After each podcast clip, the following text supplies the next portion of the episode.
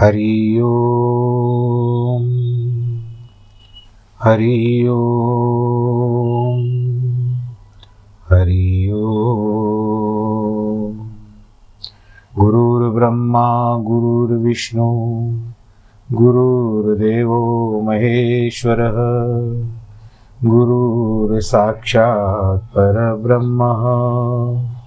तस्मै श्रीगुरवे नमः विघ्नेश्वराय वरदाय सुरप्रियाय लम्बोदराय सकलाय जगद्दिताय, नागाननाय श्रुत्यजविभूषिताय गौरीसुताय गणनाथ नमो नमस्ते। नाहं वसामि वैकुण्ठे, योगिनां हृदयेन च मद्भक्तां यत्र गायन्ति। तत्र तिष्ठामि नारद जिस घर में हो आरती, चरण कमल चितलाए, तहाँ हरि वासा करे, ज्योत अनंत जगाए। जहाँ भक्त कीर्तन करे, बहे प्रेम दरिया। तहाँ हरि श्रवण करे सत्यलोक से आए। सब कुछ दीना आपने, भेंट करूँ क्या नाथ? नमस्कार की भेंट लो, जोड़ू मैं दोनों हाथ, जोड़ू मैं दोनों हाथ, जोड़ू मैं दोनों हाथ। शान्ताकारं भुजगशयनं पद्मनाभं सुरेशं विश्वाधारं गगनसदृशं मेघवर्णं शुभाङ्गं। लक्ष्मीकान्तं कमलनयनं योगिविरदानगम्यं। वंदे विष्णुं भवभयहरं सर्वलोकैकनाथं मङ्गलं भगवान् विष्णु, मङ्गलं गरुडध्वज। मङ्गलं पुण्डरीकाक्ष, मङ्गलाय हरि सर्वमङ्गलमाङ्गल्ये शिवे सर्वार्थसाधिके। शरण्ये त्र्यम्बके गौरी। नारायणी नमोऽस्तु ते। नारायणी नमोऽस्तु ते। नारायणी नमोऽस्तु ते।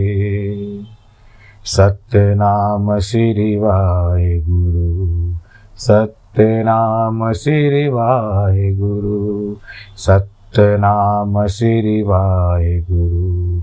सत्य नाम श्री वाहे गुरु यही नाम है आधारा यही नाम है आधारा सत्य श्री वाहे गुरु सत्य नाम श्री वाहे गुरु बोलो गुरु नानक देव की जय। प्रिय भक्तों गुरु साखी की कथा, गुरु नानक देव जी के ऊपर और अन्य गुरुओं पर आधारित है और बड़ा आनंद आ रहा है। बाबा की यात्रा आरंभ हो चुकी है भाई बला और मर्दाने के साथ। पिछले सप्ताह आपने शुक्रवार को आखिरी दिन जब कथा हुई थी सप्ताह की तो आप लोगों ने सुना कि कोड़ो, कोड़े राक्षस के पास जी, वो जो मर्दाने को कढ़ाई में तलने जा रहा था खाने के लिए तो बाबा ने उसको छुड़ाया, फिर उसको अपने आनंद के साथ उसको आशीर्वाद दिया राक्षस को, और फिर वहाँ से मुक्त होकर के वो तो मुक्त हो गया मर्दाना और कौड़ा, कोड़, कौड़ राक्षस भी प्रसन्न हो गया। अब गुरु जी की यात्रा है। सैंतालीस दिन चलते रहे यात्रा में।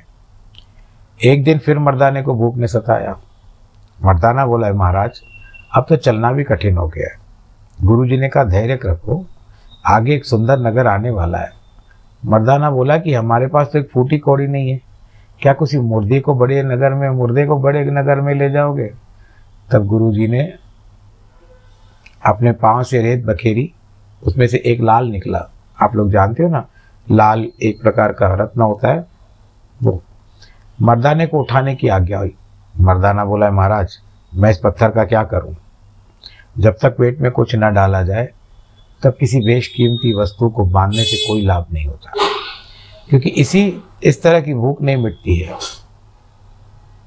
तब गुरु जी ने कहा मर्दाना, ये देखो, नगर भी नज़र आने लगा है। हम लोग भी ना कभी देखो, रैली में जाते हैं तो कभी रात के समय में खिड़की से सीट होती है तो कभी देखते हैं कि दूर दूर से बहुत बत्तियाँ जलती है। तो लगता है कोई स्टेशन आने वाली है पास में। और उस समय तो ये सारी व्यवस्थाएँ थी नहीं। पैदल यात्रा करते थे। तो इसमें क्या आता है कि देखो नज़र, नगर भी नज़र आने लगा है। मर्दाना बोला, नज़र आने से क्या है? अभी तीन कोस। और दूरी पर है। यह कहकर मर्दाना कुछ उद्विग्न बन झल्ला सा हो गया। गुरुजी ने कहा, मर्दाना, तुम इस नगर का नाम जानते हो? मर्दाना बोला, मैं तो नहीं जानता। गुरुजी ने कहा अच्छा बाज़ार में जाकर किसी की जोहरी दुकान पर यह पत्थर बेच करके पैसे ले आओ। उस नगर का नाम विशंबरपुर है। मर्दाने ने उस पत्थर की कीमत पूछी। गुरुजी ने कहा, जो कोई कीमत कहे, मुझे आकर बताना। मर्दाना गया। एक जोरी ने इस लाल की कीमत तीन तीन पैसे बताई। मर्दाने ने उसकी कीमत तीन पैसे गुरुजी को बताई। गुरुजी ने कहा, भाई, किसी बड़े जोहरी के पास ले जाओ। उसने कहा मैं छोटा, बड़ा नहीं जानता। गुरु जी ने कहा, एक जोहरी जिसका नाम सालस राय जोहरी है, उसके पास जाओ। देखो, पहले से ही बता रहे हैं। अब मर्दाना सालस राय के पास गया, उसने लाल देखकर पहचाना। उस लाल पर लिखा लिखा आया लिखा नज़र आया, इस लाल को देखने का मूल्य एक सौ रुपये है। उसने एक सौ रुपये दे दिया, लाल रख लिया। मर्दाना बोला जोरी मैं अपने मालिक से पूछकर लाल दूँगा। उस जोरी की स्वीकृति से मर्दाना गुरुजी के पास आया। गुरुजी के आगे सौ रुपये रख दिए। गुरुजी ने कहा कि तुम इसकी कीमत ले आए हो। मर्दाना बोला, उसने दिए, मैं लेकर आया। गुरुजी ने कहा, उससे पूछो, यह रुपया कैसे दिया है? मर्दाने ने जोरी से कहा कि आपने ये सौ रुपये कैसे दिए? जोरी ने लाल पर लिखी शर्त सुनाई। तब उसी के अनुसार सौ मुद्रे का देने की बात कही। और यह भी कहा कि लाल तुम्हारी धरोहर हमारे पास से ले सकते हो। मर्दाने ने सारी बात गुरुजी को सुना दी। गुरुजी ने कहा, मर्दाना, अब तू लाल बेचना चाहता है या नहीं? मर्दाने ने कहा, मैं नहीं जानता। गुरुजी ने कहा, मैं इसलिए पूछ रहा हूँ कि यह लाल नहीं तो परमात्मा का नाम है। लाल नहीं है, ये तो परमात्मा का नाम है, परमात्मा का। पहला जौहरी तीन पैसे कम कीमत देता था, परंतु इसने केवल लाल के दर्शन का ही सौ रुपया दे दिया। मेरे कथन का मतलब यह है कि ईश्वर का नाम एक लाल है।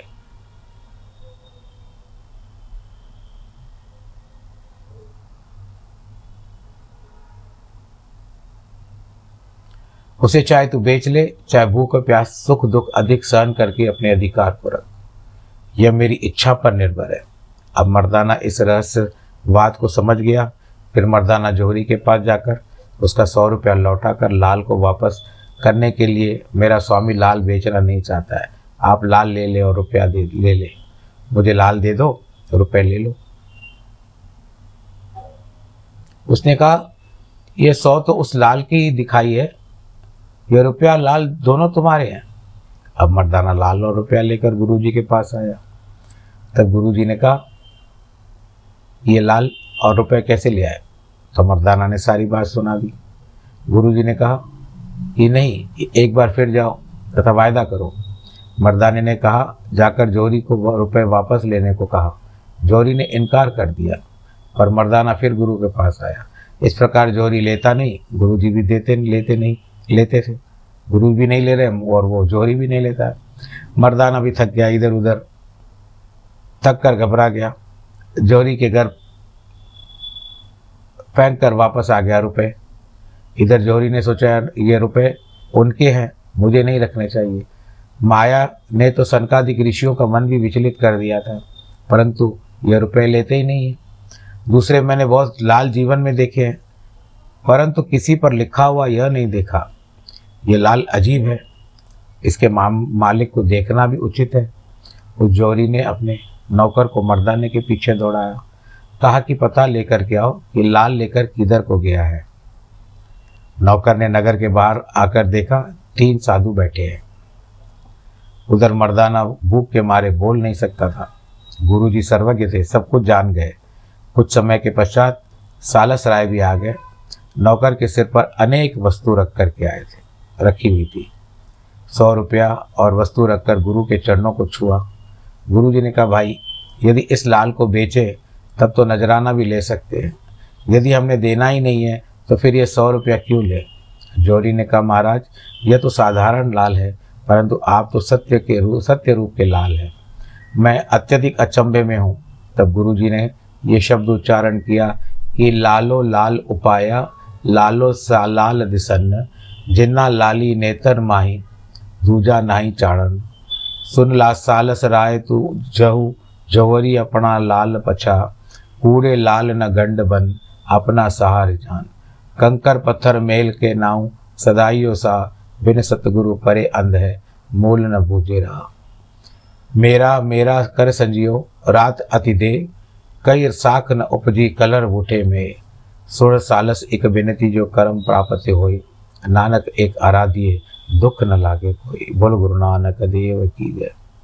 अब जोरी ने गुरु जी से परिचय पूछा कि हमें अचंबा हो रहा है कि हमें हमने अनेक महात्माओं का दर्शन देखा है।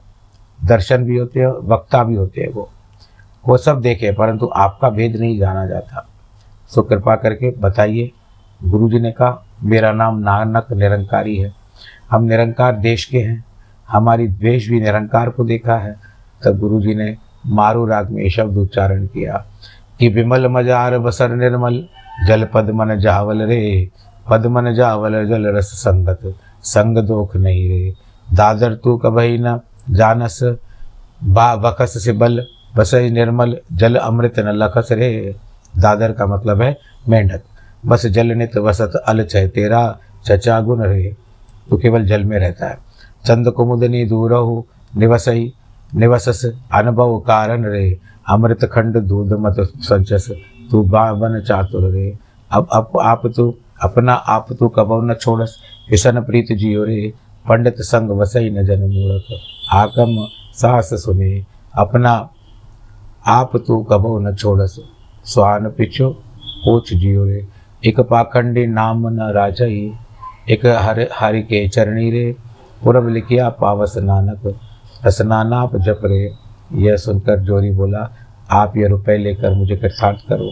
गुरु जी ने कहा यह रुपए आप ही को रखने उचित है। हम तो साधु हैं, आप रुपए आप ही को शोभा देते हैं। हमें नहीं। उसने कहा, यह मेवा पकवान तो स्वीकार करो। गुरु जी स्वीकार नहीं करते थे, परंतु मर्दाना मौन धरे बैठा था। क्या करे? सामने वस्तु है। देख रहा है उनको कि हाँ गुरु जी अभी आ करे तो खाने पे टूट पड़ो। मन में कहता था मान के क्यों नहीं है गुरु जी इतना सावरा पकवान आया है और गुरु मान नहीं रहे क्यों नहीं मान रहे? मुझे भूख लग रही है। गुरु जी ने कहा, प्रीति पकवान जो भोजन करिए, लुची लोचा पूरी, मिठाई रसना रस कस बोले, ता मन रहे अजूरी सुन सालस तू, भाई मेरा, समझ पवी, नाता हो निबेरा। सेवा मिलन तुम्हारा कहिए सत के बागे जोड़े, सावन आए अघाई सोई, इनके मन तोड़े। फिर जोरी के नौकर ने गुरु के चरणों में प्रणाम किया। तब गुरु जी बहुत प्रसन्न हुए। गुरु जी ने कहा, मर्दाना, प्रसाद पालो। मर्दाना तो यही चाहता था कि गिव में परमिशन देना स्टार्ट भाई, मुझे आप जल्दी अनुमति दो तो मैं खाना खाऊं, भोजन ले लिया।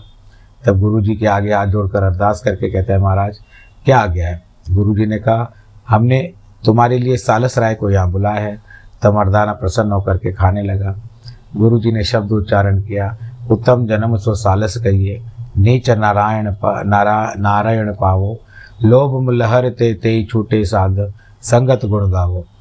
गुण, सुण सालस इस गोला तेरा, आप नारायण माना, नानक भगत संग मिल ऊँचे पद ठहराना। सालस राय ने प्रार्थना की, कि आप मेरी मुक्ति करो। गुरु जी ने कहा, यदि तुम अब अपने इसी नौकर के चरणों पर गिरो तो भव सागर को पार कर लोगे। सालस ने कहा, जैसे आप आज्ञा दे, मैं उपस्थित हूँ। यह कहकर सालस ने पैर पकड़ लिए। नौकर को कहा कि तुम मुझे पार करने के लिए इनको ले आए लाए हो। गुरु जी ने सालस राय के ऊपर भी प्रसन्न हुए और उसको एक सरोपा दिया और सालस राय ने अपने शीश पर बाँध लिया। इस पर जोरी के हृदय के पट खुल गए। तब पवित्र शब्द हुआ कि सतगुरु दाता नाम का दीनो खोल कपाट, इको वणजा वणजेरिया वणजिया भौड़ न आवे गाट। सतगुरु नानक पूरा वचन का सूरा, आगम निगम बिखोवे, ता खोले नेत्र अनंत, जगत वणजारा सगल है, सा एक भगवंत। वणज हमारा, सतगुरु पूंजी हमारा, हमारी नाम। आठ पैर दुन लाग रहे, सोई हमारे काम। सालस बिनवे बेनती तुम सुन ले करतार। कच्चा रंग उतार के चाड़ो रंग अपार। राग बिलावल शब्द गुरु नानक जी उच्चारण करते हैं। गुरु शब्द निदान है, मन मुख आवा गौण, लक जूनी भरमायो फिर पावेगा बौण। तेरा निर्मल हीरा नाम है, कोई परखे पाक परखण हार। बेटी, बेदी अंत न जानिया, बड़ पड़ पंडित विचार। बेड़ा हर का नाम है, जिस चढ़े उतरे पार। अजन पाए सबको देखा विज विनाश। जिन लोयण जग देखिए, सो लोयण पर घास कंचन कंचन होया, नानक धरे पार जंदराल कोला कोटड़ी जन धर्म। नानक धर्म द्वार। तब गुरु जी ने अधर के नौकर पर और सालस पर अपनी कृपा, अपार कृपा कर दी। फिर आपने फरमाया कि विचार पाई हमारी ओर से है, तथा तो हमने ईश्वर का नाम, का तुम्हें दान दिया है। हे सालस राय, अब यह तुम्हारा जीवन है। अब तक इस मंजी के तुम अधिकारी हो। तुम्हारे पीछे यह तुम्हारा नौकर इसका अधिकारी होगा। असल में इस मंजी का अधिकारी तो यही तुम्हारा चाकर है। हमने तुम्हारा कुछ पक्ष लेकर प्रथम अधिकारी तुमको नियत किया है, परंतु पश्चात नौकर को। तुम्हारी संतान इसकी अधिकारी नहीं होगी। अब तुम्हारी शेष आयु दो वर्ष सात महीने की है, इसलिए तुमको पहला अधिकारी बनाया है। उस करतार की इच्छा है। हे सालस, जो ईश्वरीय आज्ञा मानते हैं, वही उत्तम पुरुष परम पद को प्राप्त होते हैं। उनकी संसार में पूजा होती है। चतुर जोहरी सच्चे साल लाल को देख लेख रख लेते हैं। और झूठ को त्याग देते हैं। इस प्रकार संत लोग उत्तम पुरुष की पहचान करते हैं और उन पर कृपा दृष्टि करते हैं। आयु थोड़ी का परम पुरुष विचार नहीं करते। हम सत्य कहते हैं, तेरा आवागमन छूट गया है। अब तू शरीर त्याग कर मुक्ति को प्राप्त कर ले। अब गुरु जी आगे को प्रस्थान करते हैं। मर्दाने ने पूछा, हे गुरुदेव, अब किधर जाकर का जाने का विचार है? गुरु जी ने कहा विश्वर एक टाबू समुद्र में है, वहाँ एक साधु महात्मा है, उनके चरणों, दर्शनों की इच्छा है। आगे समुद्र आ गया। मर्दाने ने कहा, सतगुरु, धरती समाप्त हो रही है, अब जल में चलाए चलेंगे कैसे? गुरु जी ने कहा, जहाँ खड़े हो, वहाँ से चुपचाप चलते रहो। यह धरती है, यह एक विशाल मछली है, जो पैंतीस कोस लंबी है और पाँच कोस चौड़ी है। मर्दाने के मन में शंका हुई, परंतु चुप रहा। तीन दिन तक चलते रहे। तब मछली का एक चाना देखा। फिर मछली ने मुख खोला, तब मर्दाना घबरा गया। बाले के पूछने पर मर्दाने ने डरते डरते कहा, ये मछली हमें खा जाएगी। बाले ने कुछ ज़ोर से कहा, ये मर्दाना, तू अभी तक संशय की आत्मा ही रहा है। फिर मछली ने जुगाली की, तथा तो अपने उसके मुख से अनेक प्रकार के खाद्य वस्तु निकली। मर्दाना कुछ प्रसन्न हुआ। उस मछली को गुरुजी ने कहा, भाई तू कौन है? उसने उत्तर दिया, मैं मच्छ हूँ। गुरु बोले, भाई, कुछ तो तू है, वही बता।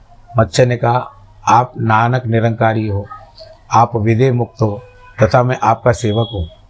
फिर अपनी कथा सुनाने लगा, हे गुरुदेव, मैं आपका शिष्य था। एक समय आपने मुझे एक काम की आज्ञा दी। मैंने कुछ कोताही की तो आपने फरमाया कि जब तुम्हें कोई काम कहा जाए, तब तू मछली की भांति तड़पने लग जाता है। बस उसी शब्द से मुझे मछली की योनि में आना पड़ा है। अब आपका दर्शन हो चुका है। अब मुझे मोक्ष की इच्छा है। गुरु जी ने कहा, भाई, कल तो तेरी ये देह छूट जाएगी। मच्छ ने प्रार्थना की, मेरा ये शरीर छूटने तक आप मेरे पास रहने की कृपा करो। गुरु जी ने बाले से कहा, बाला, जैसा कहो तैसा किया जाए। तो मर्दाना कुछ बाले के साथ विवाद करने लगा। अंत में गुरुजी ने मर्दाने को कहा, भाई मर्दाना, क्या बात है? मर्दाना बोला, हे संत गुरुदेव, हमें आपके साथ रहते कुछ समय हो गया, परंतु आपकी पहचान नहीं कर पाया। भूला ही रहा। तो गुरुदेव, आप मेरी भूल को क्षमा कर दो। गुरु जी ने कहा, मर्दाना, हमने अपनी इच्छा से आपको अपने साथ देखा है, तथा प्रत्येक बात मानी है। तुम मेरे प्राण हो। मन से दूसरा भाव निकाल दो। दूसरे दिन लगभग डेढ़ प्रहर बीतने पर मच्छ ने अपने प्राण त्याग दिए। गुरु जी ने फरमाया, मच्छ, तुम चलो, हम भी तुमको आकर मिलेंगे। अब गुरु जी आगे यात्रा करते हैं, यानी वो पार कर दिया था समुद्र। एक पहाड़ी पर, एक नगर पर, मर, नगर देख करके, मर्दाना कहता है गुरु जी यह कोई नगर है। गुरु जी ने कहा, है मर्दाना, तुमको नगरों का विशेष ध्यान रहता है।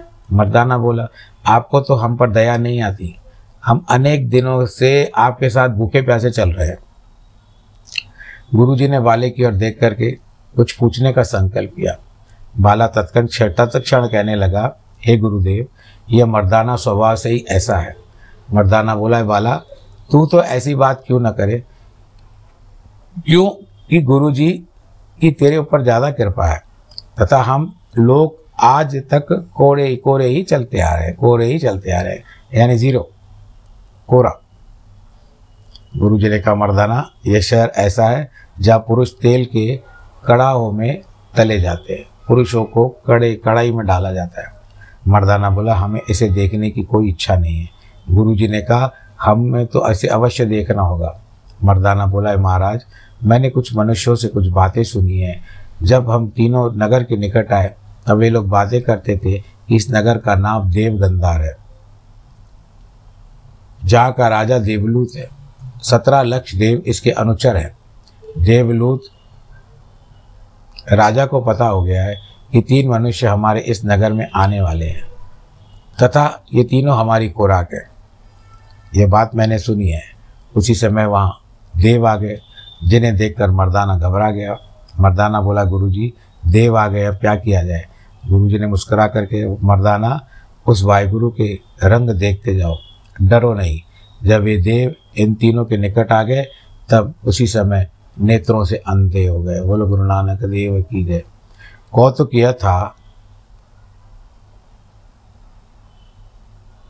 कि उनको तो सभी वस्तु नज़र आती थी, परंतु गुरुजी, बाला और मर्दाना नज़र नहीं आते थे। देवों ने अपने राजा को कहा, हमें तो वहाँ कुछ नज़र नहीं आता। तब दोबारा राजा ने कहा, जाओ तीन पुरुषों को ले आओ जब फिर आए तो फिर अंधे हो गए।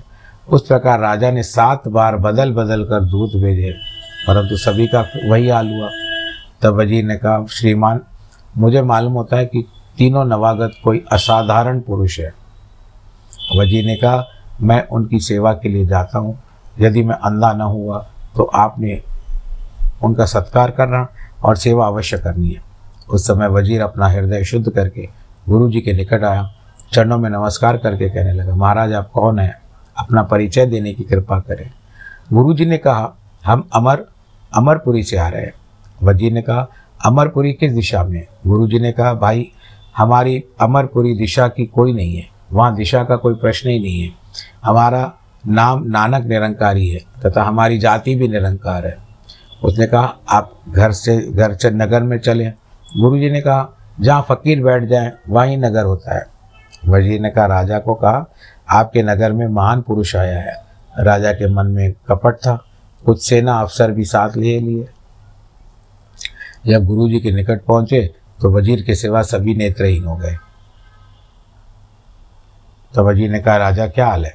मैंने कहा, यह तो कोई कलावान महान पुरुष है। राजा ने कहा, मेरे मन में कपट था, जिसका फल मुझे मिला है। तब वज़ीर ने कहा, अब क्या इच्छा है? राजे ने उत्तर दिया कि अब तो मन में उनके चरण पकड़ने की इच्छा है। क्योंकि मैंने परीक्षा ले ली है। तब वजी ने हाथ जोड़ करके कहा, निरंकारी, आप हमारे राजा को दर्शन दें। बस उस पर गुरु जी की कृपा हो गई। तथा राजा ने गुरु जी के चरण छुए। गुरु जी ने कहा, राजन, तू अपना ये बुरा कर्म छोड़ दे। तब राजा ने कहा, महाराज, मैं समझ रहा हूँ, आप उद्धार करने के लिए इधर आए हैं। गुरु जी ने कहा, हमने कहा था कि हम आएँगे तो इकरार पूर्ण हो गया। राजा ने गुरु की अपार स्तुति और सेवा कर अपने मंदिर में ले गया। राजा के कर्मचारियों ने राजा की आज्ञा से उत्तम मेवे गुरु जी के आगे रख दिए। गुरु जी ने कहा राजन, पुरुषों को मारकर खाना बहुत बुरा है, इसे त्याग दो। राजा ने कहा, आपकी कृपा होगी तो सब ठीक हो जाएगा। गुरु जी ने कहा, तुम राजा सुदर्शन को जानते हो? उसने वह कहा, यह तो मेरी खुराक है। तब गुरु जी ने कहा, राजन, यदि उसे तुम मेरे सामने सामने समान जानो, जब तुम्हारा भोजन स्वीकार करेंगे। राजा ने कहा, यही होगा। तब आपकी आज्ञा सदैव मानूँगा। गुरु जी ने फिर उसका मेवा प्रेम के साथ खाया और बोले कि मर्दाना ने भी पेट भर के खाया, बाला और मर्दाना ने भी खाया। फिर भोजन तैयार हुआ। उन्होंने उसका भी भोग लगाया। भोजन आगे था। गुरु जी समाधि के रूप में हो गए। जब उत्थान अवस्था हुई, उठने की अवस्था हुई, भोजन प्रसाद के रूप में राजा तथा वज़ीर अधिक को दिया गया। उस प्रसाद को खाने से राजा और वज़ीर के हृदय के पट खुल गए और एक प्रकार की मस्ती छा गई। गुरु जी ने कहा कि, मर्दाना, ये ईश्वर के रंग है। देखते जाओ। चार घड़ी के पश्चात उसकी अवस्था ठीक हुई। तब कहने लगा, हम तो कंकर पत्थर से भी निकम्मे हैं। तब गुरु जी ने कहा कि आज से तुम्हें महापुरुष कहा जाता है और वज़ीर भी तुम्हारे साथ रहेगा। तुम सदैव इस ईश्वर की उपासना किया करो और किसी की बुराई न करो। उस सत्संग से हमारे सभी पापी उत्तम मार्ग पर चलने लगे और गुरु जी के शिष्य हो गए। नौ महीने गुरु जी वहाँ रहे और फिर वहाँ से प्रस्थान किया। तो कथा के प्रसंग को आज यहाँ पर पूरा हो रहा है, कथा का प्रसंग, जिसके कारण इसकी कथा तो रोकते हैं। अब इस समय में हम लोग यही विचार करते हैं कि देखो ऐसे ऐसे, महात्मा, बाबा तो पूर्ण अवतारी थे। और आप स्वयं ही उनकी सारी लीलाएँ पढ़ रहे हो, सुन रहे हो, पढ़ तो मैं रहा हूँ, आप सुन रहे हो। गुरु साखी में, साखी का मतलब क्या होता है? साक्षी। तो साक्षी का रूप है जिसकी कथाएँ हम पढ़ रहे हैं, सुन रहे हैं, भाई बाला और भाई मर्दाना। और बाले ने ये सारी बातें बताई है। मर्दाना तो जो रवा भी था, रवा बजाता था। वो उस समय की बात है कि जब कुछ भी नहीं होता था, जहाँ भी जाओ, या तो नाव होती थी, या तो बैलगाड़ी होती थी, घोड़े होते थे, रथ होते थे, ये तो हम महाभारत के समय और रामायण के समय से जानते हैं। रथ में जाते थे बैलगाड़ियाँ होती थी। नाव होती थी, ज़्यादा से ज़्यादा समुद्र पार करने के लिए। नाव होती थी। या तो केवल पैदल चलो। खैर, आज विज्ञान ने बहुत तरक्की कर ली है। हम थोड़ी थोड़ी देर में जल्दी जल्दी एक शहर से दूसरे शहर पहुँच जाते हैं। खैर, ठीक है। भगवान जी ने जो दिया है, उसका सदुपयोग करो। आपको धन भी दिया है, उसका भी सदुपयोग करो। किसी भी वस्तु का दुरुपयोग ना करें। क्योंकि मेरा कहने का तात्पर्य यही है कि जितना दुरुपयोग करोगे तो वो भगवान जी की जो अमानत आपके पास है, आप उसको सही तरीके से प्रयोग ना करोगे, अंधाधुंध बिठा उसको ख़त्म कर दोगे तो फिर आपके भाग्य से आपका भाग्य भी आपका साथ छोड़ देता है। क्योंकि आपके भाग्य में जो लिखा है, वो आकर के रहेगा। नहीं आने पर, और जिनके कर्म अच्छे हैं, उनको कर्म के अच्छे से हिसाब से कर लेने दो। पर जिस तरह से कहते हैं ना कि प्रतियोगिता या प्रतिस्पर्धा हमको किसी के साथ नहीं करनी। जो भगवान जी ने हमको दिया है, भगवान जी ने दाल रोटी दी है, सुंदर वस्त्र दिए है, सुंदर घर दिया है, रहने के लिए टिकाऊ घर दिया है तो आप उसी में प्रसन्न रहिए। सपने संजोने बहुत अच्छी बात है। लेकिन उन सपनों को हकीकत में बदलने के लिए एक प्रकार की उम्र गल जाती है। फिर भी आपके कर्म में होगा, आपके भाग्य में होगा तो ईश्वर ने, आपने जो सपने संजोए हैं, आपने जो जिससे कहते हैं ना, हिम्मत मर्दा, मदद खुदा तो उसके हिसाब से भगवान आपको सहायक हो जाए, ये तो हम आशा करते हैं। परंतु जो प्रतिस्पर्धा के रूप में भाई, इसने सौ कमाए तो मैं दो सौ रुपये कमा के दिखाता हूँ। वो दो सौ अगर आप सौ कमाते हो, आपके भाग्य में दो सौ रुपये आपने ज़बरदस्ती कमा लिए तो सौ रुपये कभी भी छूट सकते हैं आपके। तो इसके लिए दूसरों पर अत्याचार करके या दूसरों की अमानत खा करके खुद का पेट भरना ये उचित नहीं है और आप देखिए कुछ ना कुछ उसमें रिएक्शन हो जाती है। या तो शरीर में रिएक्शन हो जाती है, या तो आसपास के अपने दायरे में कुछ रिएक्शन हो जाती है। तो इन सबसे बचने के लिए भगवान जी का ध्यान, भगवान जी की आराधना गुरु जी की सेवा, गुरु का संबोधन सुनना, उनके वाक्यों को विचार करना और अपना कर्तव्य करना। कर्म बड़ी चीज़ है। कर्म ने वादे कारस्ते माँ फलेशु कर्म किए जा, फल की इच्छा मत कर है इंसान। जैसे कर्म करेगा, वैसे फल देगा भगवान। ये है गीता का ज्ञान। तो आज की कथा के प्रसंग को हम पूरा करते हैं। आप खुश रहें। नमो नारायण।